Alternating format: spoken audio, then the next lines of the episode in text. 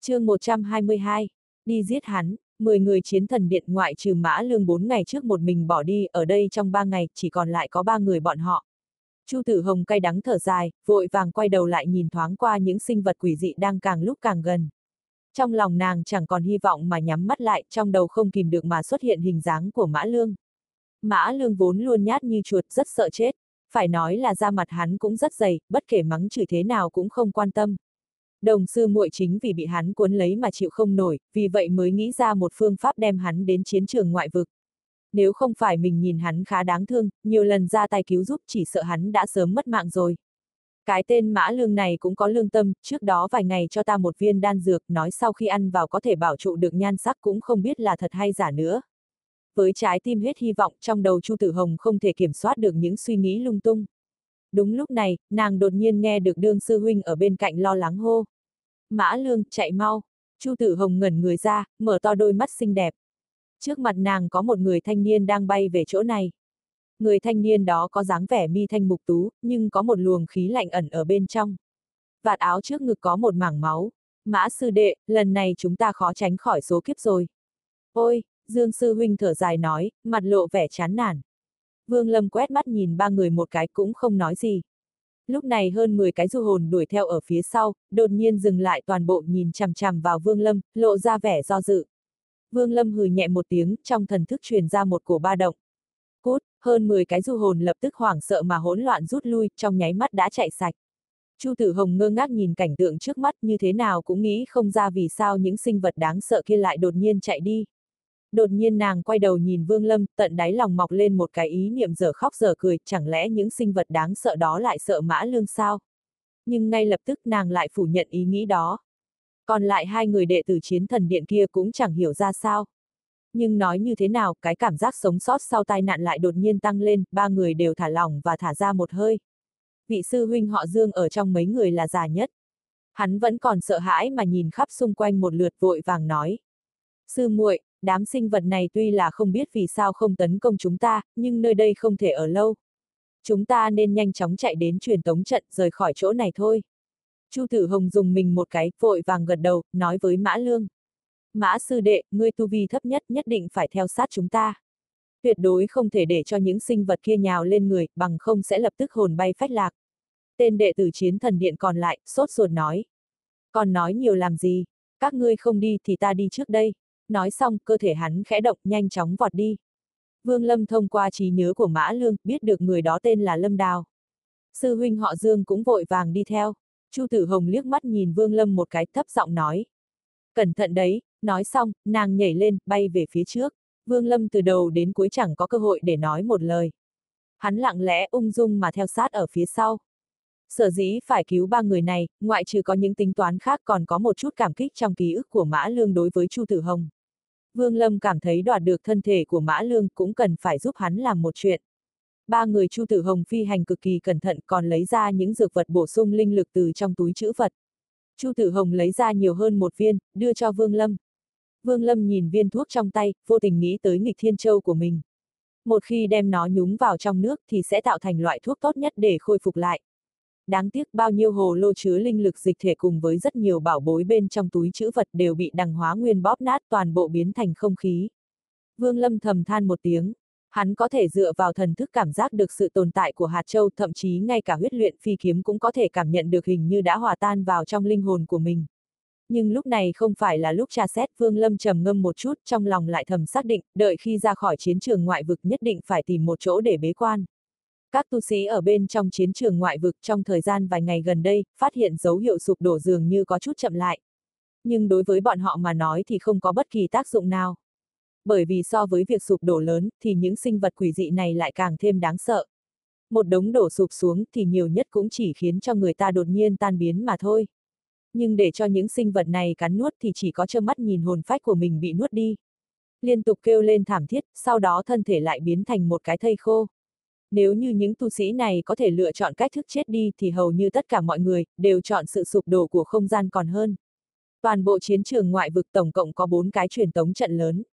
Phương hướng mà bốn người Vương Lâm bay tới chính là một cái gần nhất ở đó. Đối với bốn cái truyền tống trận này, Vương Lâm cũng chẳng có gì phải lựa chọn. Với hắn mà nói, đi đến cái truyền tống trận nào cũng đều như nhau. Truyền tống trận này, chỉ có thể truyền tống những người có được ngọc phù tư cách. Hễ là người đi vào chiến trường ngoại vực đều được phát một cái ngọc phù, ngoài việc chống gió tác dụng lớn nhất của ngọc phù này chính là tín vật để truyền tống trở về. Vương Lâm không có tín vật của triệu quốc căn bản là không có cách nào thông qua truyền tống trận để trực tiếp trở về triệu quốc. Lúc này hắn lại chiếm được thân thể của Mã Lương cho nên đối với hắn, sự lựa chọn tốt nhất chính là hỏa phần quốc của Mã Lương. Đây cũng là một cái ý tứ khác của hắn khi cứu ba người Chu Tử Hồng, nhằm đoạt một cái ngọc phù. Đương nhiên, nếu như có thể tìm được hai người hứa hạo và Cát Dương thì sẽ tốt nhất. Hai người này đã bị Vương Lâm liệt vào những người phải chết. Giết hai người bọn họ cũng không phải vì Mã Lương, mà bởi vì hai tên này biết rõ, Mã Lương thật sự đã chết rồi. Vì không muốn lưu lại tai họa về sau, cho nên hai người bọn họ nhất định phải chết. Dọc theo đường đi, Vương Lâm căn cứ vào trí nhớ của Mã Lương, đã liên lạc với ba người hàng xóm, để bọn họ tìm kiếm thay cho mình. Tất cả du hồn trên toàn bộ chiến trường ngoại vực liền biến thành tai mắt của Vương Lâm. Một khi có tin tức của hai người bọn họ, ba người hàng xóm sẽ lập tức thông báo cho hắn. Nếu như đến sau cùng, vẫn còn không có tin tức về hai người bọn họ, vậy có thể hứa hạo và Cát Dương đã chết. Để cho ba người Chu Tử Hồng có hàng trăm điều không thể lý giải được vì dường như tất cả sinh vật quỷ dị cứ nhìn thấy bọn họ là quay người bỏ qua vậy. Có những con rõ ràng vọt đến, rồi lại lập tức xoay người, rồi nhanh chóng bỏ qua bọn họ. Trên đường đi, ba người có thể nói là có hoảng sợ nhưng không nguy hiểm. Cuối cùng trải qua vô số lần như vậy, khi nhìn thấy những sinh vật cổ quái kia cũng không giống như trước mà lập tức dừng lại rồi thay đổi phương hướng nữa. Chẳng qua tốc độ có giảm, đợi những sinh vật kia chạy đi, mới tăng tốc độ phi hành. Có một lần rất ly kỳ, một con sinh vật đột nhiên xuất hiện, nhào về phía Chu Tử Hồng, nhưng ngay khi nó chuẩn bị đụng tới Chu Tử Hồng, thì dường như nhìn thấy một cái gì đó khủng bố không thể tưởng tượng được vậy, thét lên một tiếng chói tai rồi nhanh chóng rút lui, mặc kệ tất cả mọi thứ mà nhanh chóng bay đi. Ba người cũng không phải là kẻ ngốc những chuyện quỷ dị như vậy tất nhiên sẽ sinh ra nghi ngờ. Kết hợp với những chuyện trước đó mà nghĩ sơ qua một chút lập tức hiểu rõ câu trả lời chắc chắn ở trên cơ thể Vương Lâm. Chẳng qua chỉ ngoại trừ Chu Tử Hồng trợn mắt há mồm, cũng muốn hỏi cái gì đó, nhưng cuối cùng lại không dám nói ra. Còn lại hai người kia cơ bản là làm như không nhìn thấy. Không phải bọn họ không muốn hỏi, mà không thể hỏi. Lúc này nếu như có một câu nói đắc tội đến Vương Lâm, chỉ sợ tính mạng sẽ trôn ở chỗ này mất. Tên đệ tử có tên là Lâm Đào, đưa lưng về phía Vương Lâm, ánh mắt lấp lóe, trong lòng cũng chẳng biết có chủ ý gì. Tuy nhiên thần sắc của hắn nhanh chóng trở lại như thường, nhìn không ra một chút manh mối, nhìn thấy còn một đoạn đường không xa nữa, sẽ chạy đến truyền tống trận gần nhất những tu sĩ ở gần đó cũng xuất hiện rất nhiều. Mục tiêu của tất cả mọi người đều là truyền tống trận ở phía trước. Vương Lâm trước đó đã dùng thần thức tra xét qua rồi, một số người tập trung ở truyền tống trận ở phía trước đều đợi truyền tống trận mở ra. Một đạo ánh sáng màu trắng phủ lên trên truyền tống trận có tác dụng bảo vệ. Ở bên ngoài truyền tống trận lơ lửng rất nhiều xác khô, bọn chúng đều muốn lao tới đám tu sĩ bên trong truyền tống trận bốn phía xung quanh chốc chốc lại xuất hiện một số du hồn ở bên trong những bộ xác khô chui tới chui lui. Truyền tống trận của chiến trường ngoại vực bình thường luôn ở trong trạng thái đóng kín. Chẳng qua là cố định một cái thời gian mới được mở ra. Bây giờ còn cách thời gian mở ra là hai ngày. Những người này ở trong truyền tống trận khẩn trương nhìn chằm chằm ra bên ngoài. Mỗi khi có một ngọn gió thổi đến, lập tức cả đám hoảng hồn nhưng dần già có người phát hiện những du hồn này chỉ dám quanh quẩn ở bên ngoài tuyệt đối không dám đụng vào quầng sáng của truyền tống trận. Lần lượt lại có nhiều người nữa phát hiện ra hiện tượng này. Vì vậy tất cả mọi người ở bên trong đều thở phào một hơi nhẹ nhõm. Trong lúc phi hành, đột nhiên vẻ mặt của Vương Lâm khẽ biến đổi, những người hàng xóm của hắn truyền đến tin tức đã thấy được hai người mà hắn muốn tìm. Hai người này đã chết túi chữ vật đang được du hồn đưa đến. Không lâu sau, một con du hồn hư ảo trên đầu có hai sừng từ phương xa nhanh chóng bay tới. Vốn là ba người Chu Tử Hồng còn chưa lưu ý, nhưng nhìn thấy du hồn này càng ngày càng gần, không khỏi nhìn về phía Phương Lâm. Lúc này, du hồn này đã đứng ở trước mặt ba người, hướng về phía Vương Lâm vung lên, ba cái túi chữ vật lập tức bay ra, bị Vương Lâm chộp vào trong tay. Du hồn kia làm xong tất cả những chuyện này, lập tức xoay người bay đi. Ánh mắt Vương Lâm chớp động, nhìn chằm chằm vào du hồn kia, đột nhiên nói.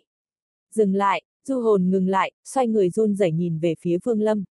Vương Lâm cũng không thèm nhìn ba người Chu Tử Hồng, cơ thể tiến về phía trước nhẹ nhàng đi đến trước du hồn kia. Vương Lâm cắn nuốt du hồn, không phải một vạn thì cũng là tám nghìn, con số rõ ràng hắn cũng chưa tính qua. Hắn liếc mắt thì có thể nhìn ra, du hồn ở trước mặt này có chút không thích hợp.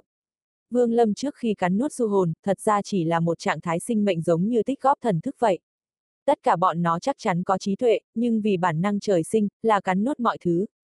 Mà cái du hồn trước mặt này rõ ràng có sự khác biệt.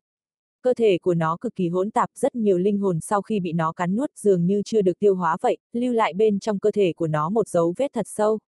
Loại dấu vết này khi tích lũy đến một mức độ nào đó thì thể chất của cái du hồn này sẽ hoàn toàn bị thay đổi. Ánh mắt Vương Lâm chớp động, nhìn kỹ một lúc lâu. Hắn từ trên người du hồn này, lại thấy được một tia cảm giác giống như năm xưa ở bên trong mộng cảnh không gian nhìn thấy nguyên anh của tư đồ nam vậy. Hoặc có thể nói, giữa hai bên dường như có một điểm chung. Đi giết hắn, tay phải của Vương Lâm chỉ vào Lâm Đào, ra lệnh cho du hồn.